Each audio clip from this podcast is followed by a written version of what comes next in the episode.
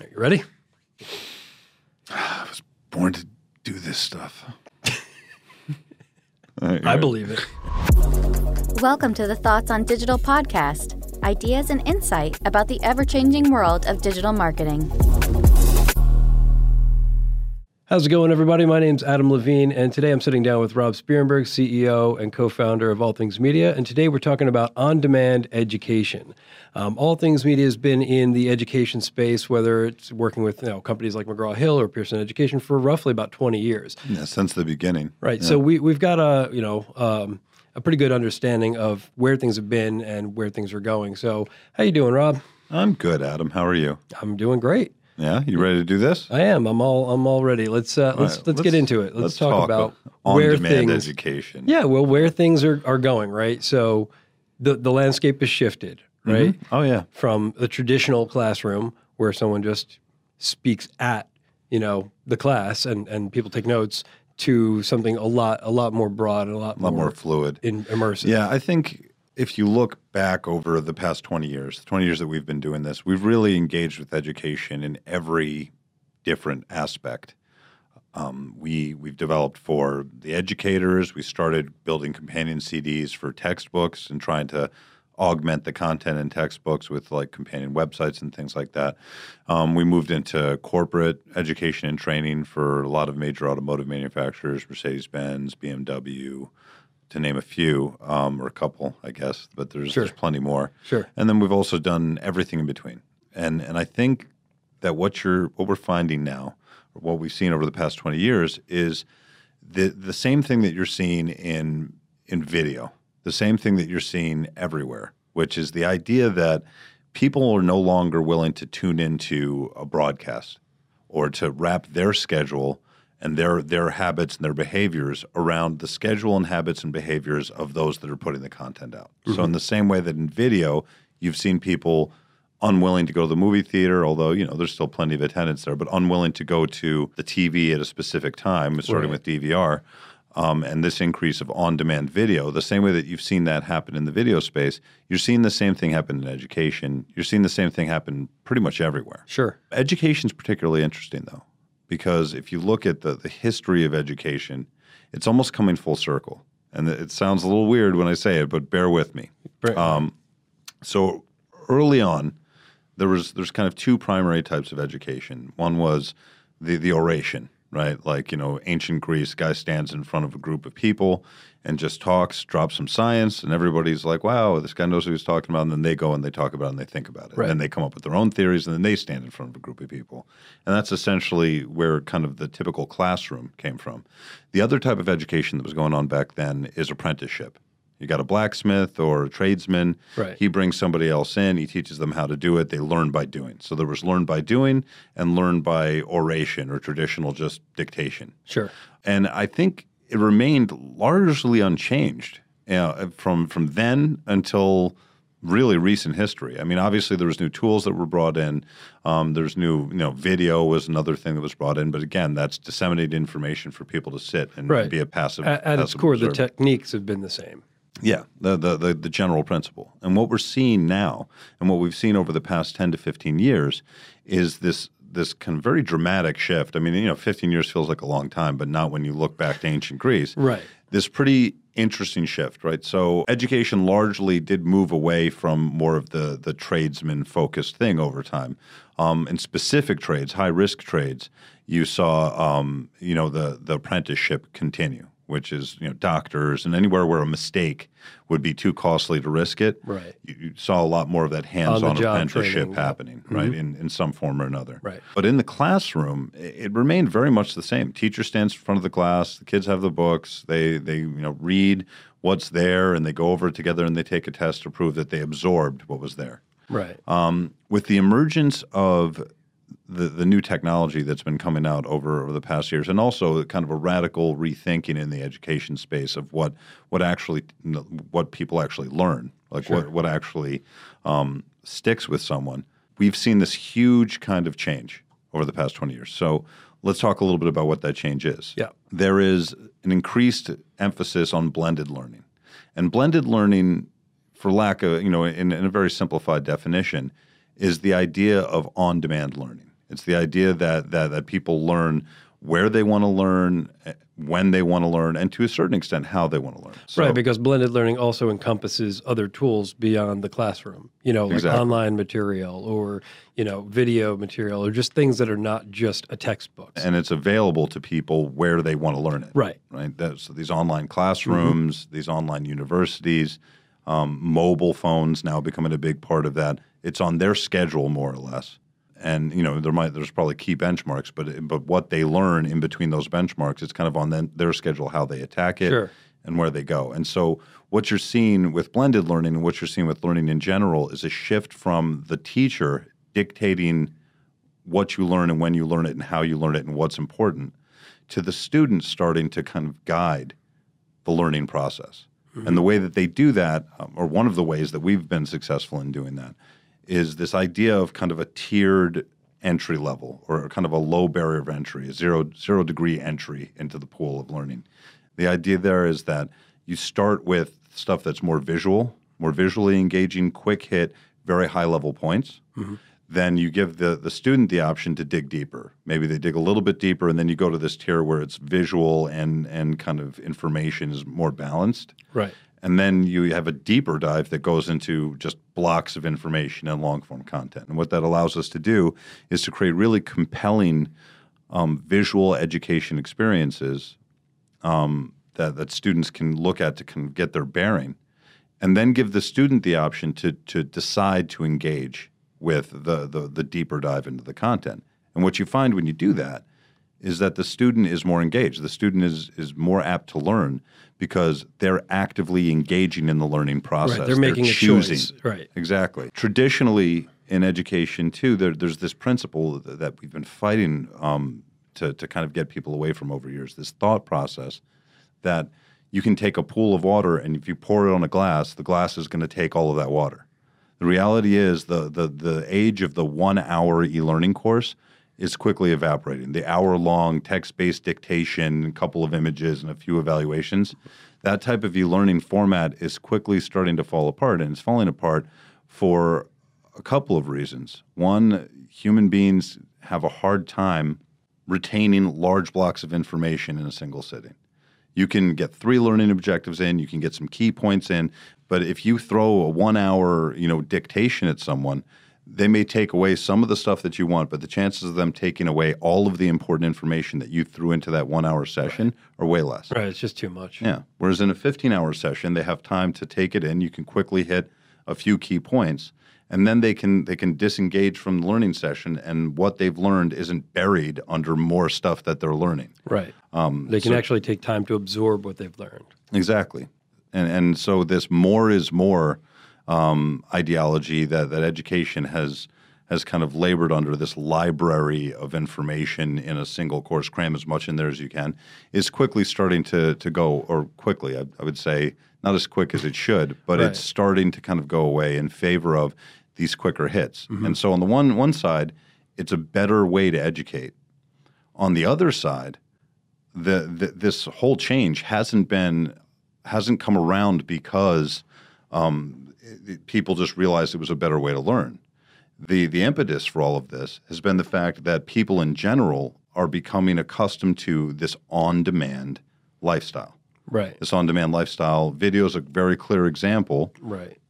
Fast food is another example. Any anything that you look about in society in general that's happening right now is the idea of I, I don't want to say instant gratification because that sounds wrong. Yeah. Um, it, it sounds it has a negative connotation Right. to it, but um, but control, control shifting from the people that that want to give you advertisements, that want you to walk, you know, walk into a car dealership and and and and and walk you through this sales process. The the people that want to kind of control your path to the user now increasingly wanting to and having the power to control their path in pretty much every engagement that they have.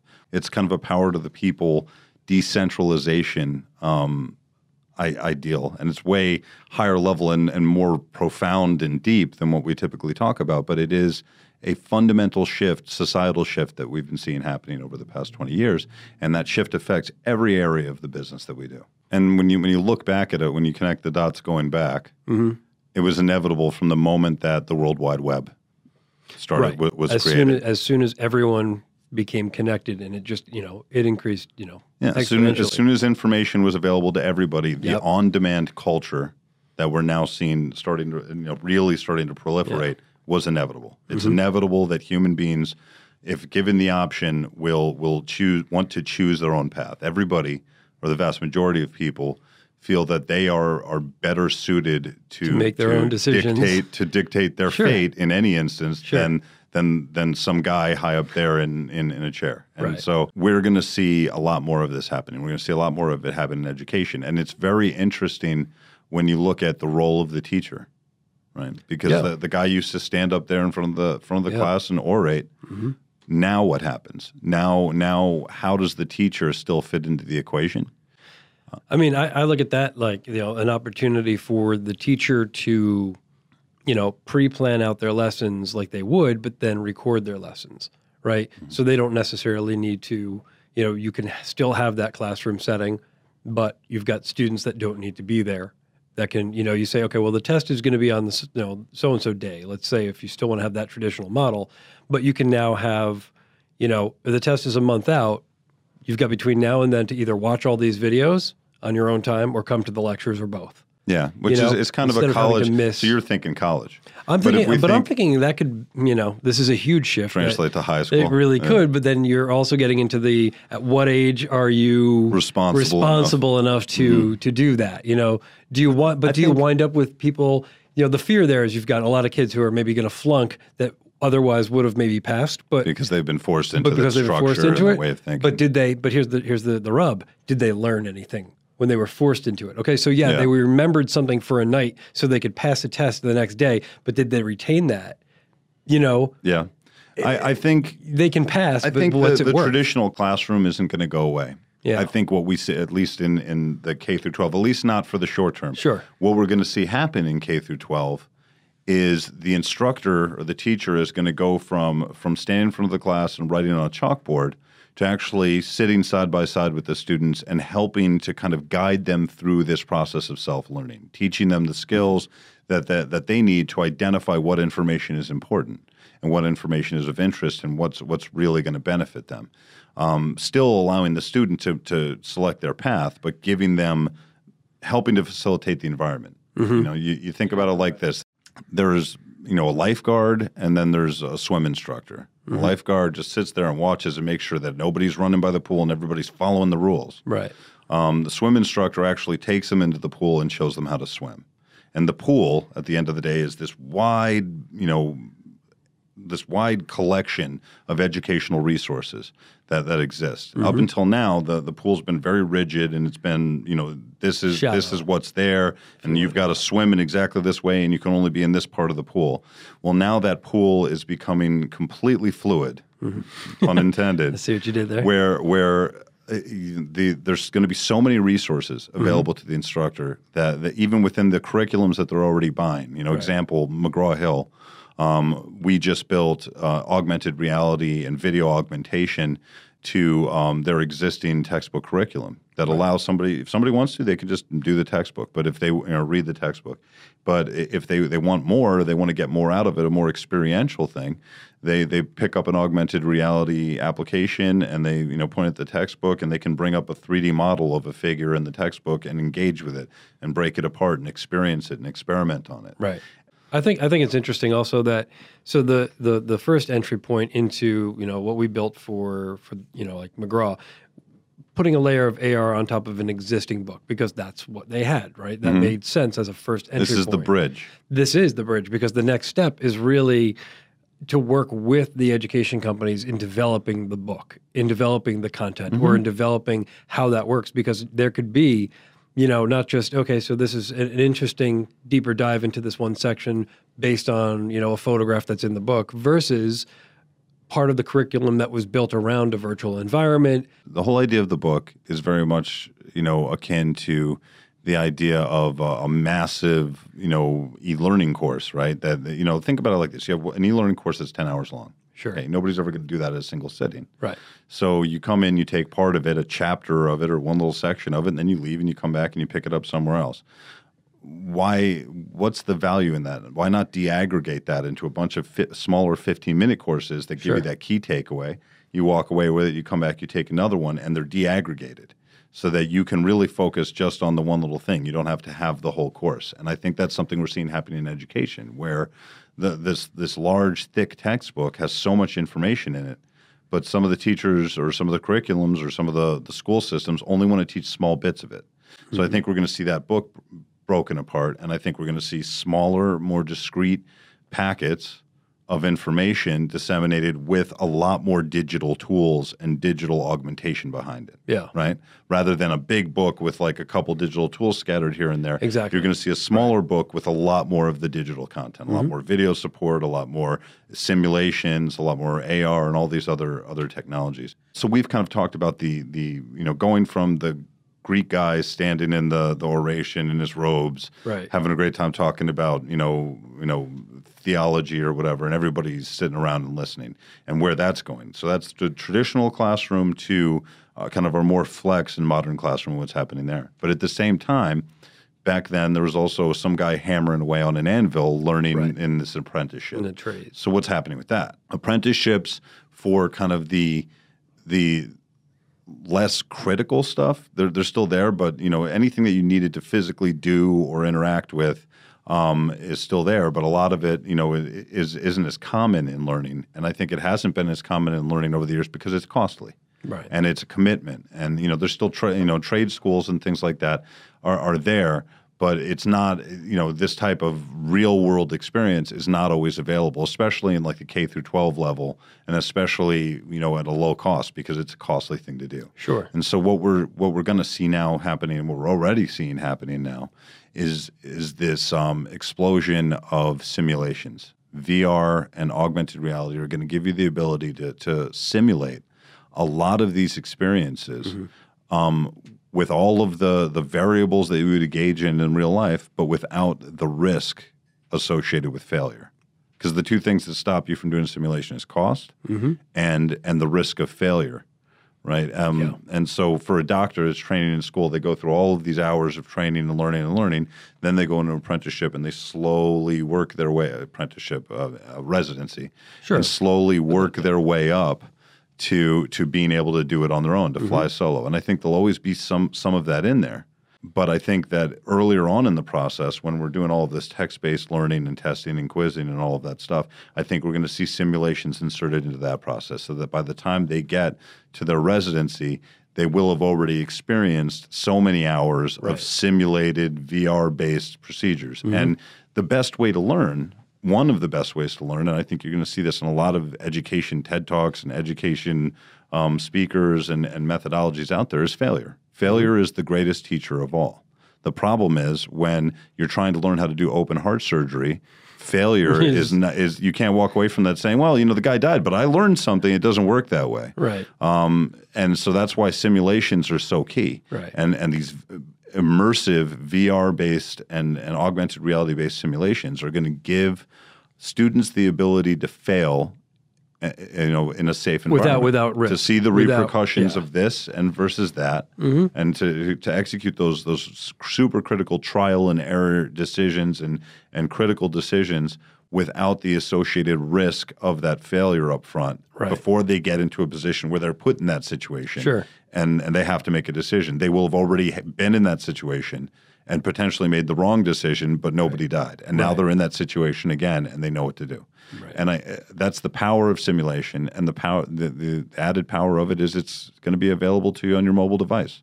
So it's the great equalizer because again it, it, it, comes back to money too. You know, we like to think that that education is this, and education is a very bold and noble endeavor, but at the end of the day, there's still business behind it. And, mm-hmm. and traditionally, there have been a lot of communities and, and low income school districts that, have, that have been underserved by the educational system that we have in place. But now, with the, the rise and ubiquity of smartphones and the increasing, you know, immersive nature of these simulations and, and you know AR and VR tools, suddenly experiences that were once completely reserved for people in a, in a, in a wealthy school district are going to be available to everybody. Maybe you have a vers- virtual Sure. frog dissection on a phone or a tablet. Right. You're getting a level of the experience that you you might have only gotten in a school district that had the money to buy a bunch of frogs. Right, Right. right. Or you can take a field trip to Paris when you could never, you know, and, and get a, get a sense of key historical, you know, landmarks Sure. or look at the museums there without having to spend the money on the ticket. Some people may never go there, but at least on some level, they'll be able to experience and learn from other cultures and other places. I, I think I think that's great too, um, because you know you you open the door to to so many people, so many people that you know might not have otherwise had an opportunity. In these modern times, Yeah. when getting, you know, one minute of a person's time is, is hard, Mm-hmm. education is evolving to to serve that need. And and the reality is, man, I think people are going to learn more. I think it is going to be better. We're going to have Sure. smarter, maybe not smarter, but we're going to have people that come away with more information than they would have. And and that's the name of the game today. Yeah. Is how quickly can we get this information in their heads so they can move on to something else. Yeah. Well, I mean, I think I think that you know that puts a fine point on it. I think that's you know a good a good summation of of where things are going. All right, so let's uh, we're, we're gonna we're gonna get back to the, the workshop and Yep. and start cramming some some thoughts into people's heads as quickly as possible. Um, and we'll look uh, forward to we'll look forward to meeting you on the next one, Excellent. right, Adam? Sounds good to me. Take care. Ideas always go further when they're shared. If you enjoyed the show, leave us a review on iTunes or drop us a comment on YouTube. Let us know what you think about today's topic. We'd love to hear your thoughts on it. Thanks so much for listening. We'll see you next week.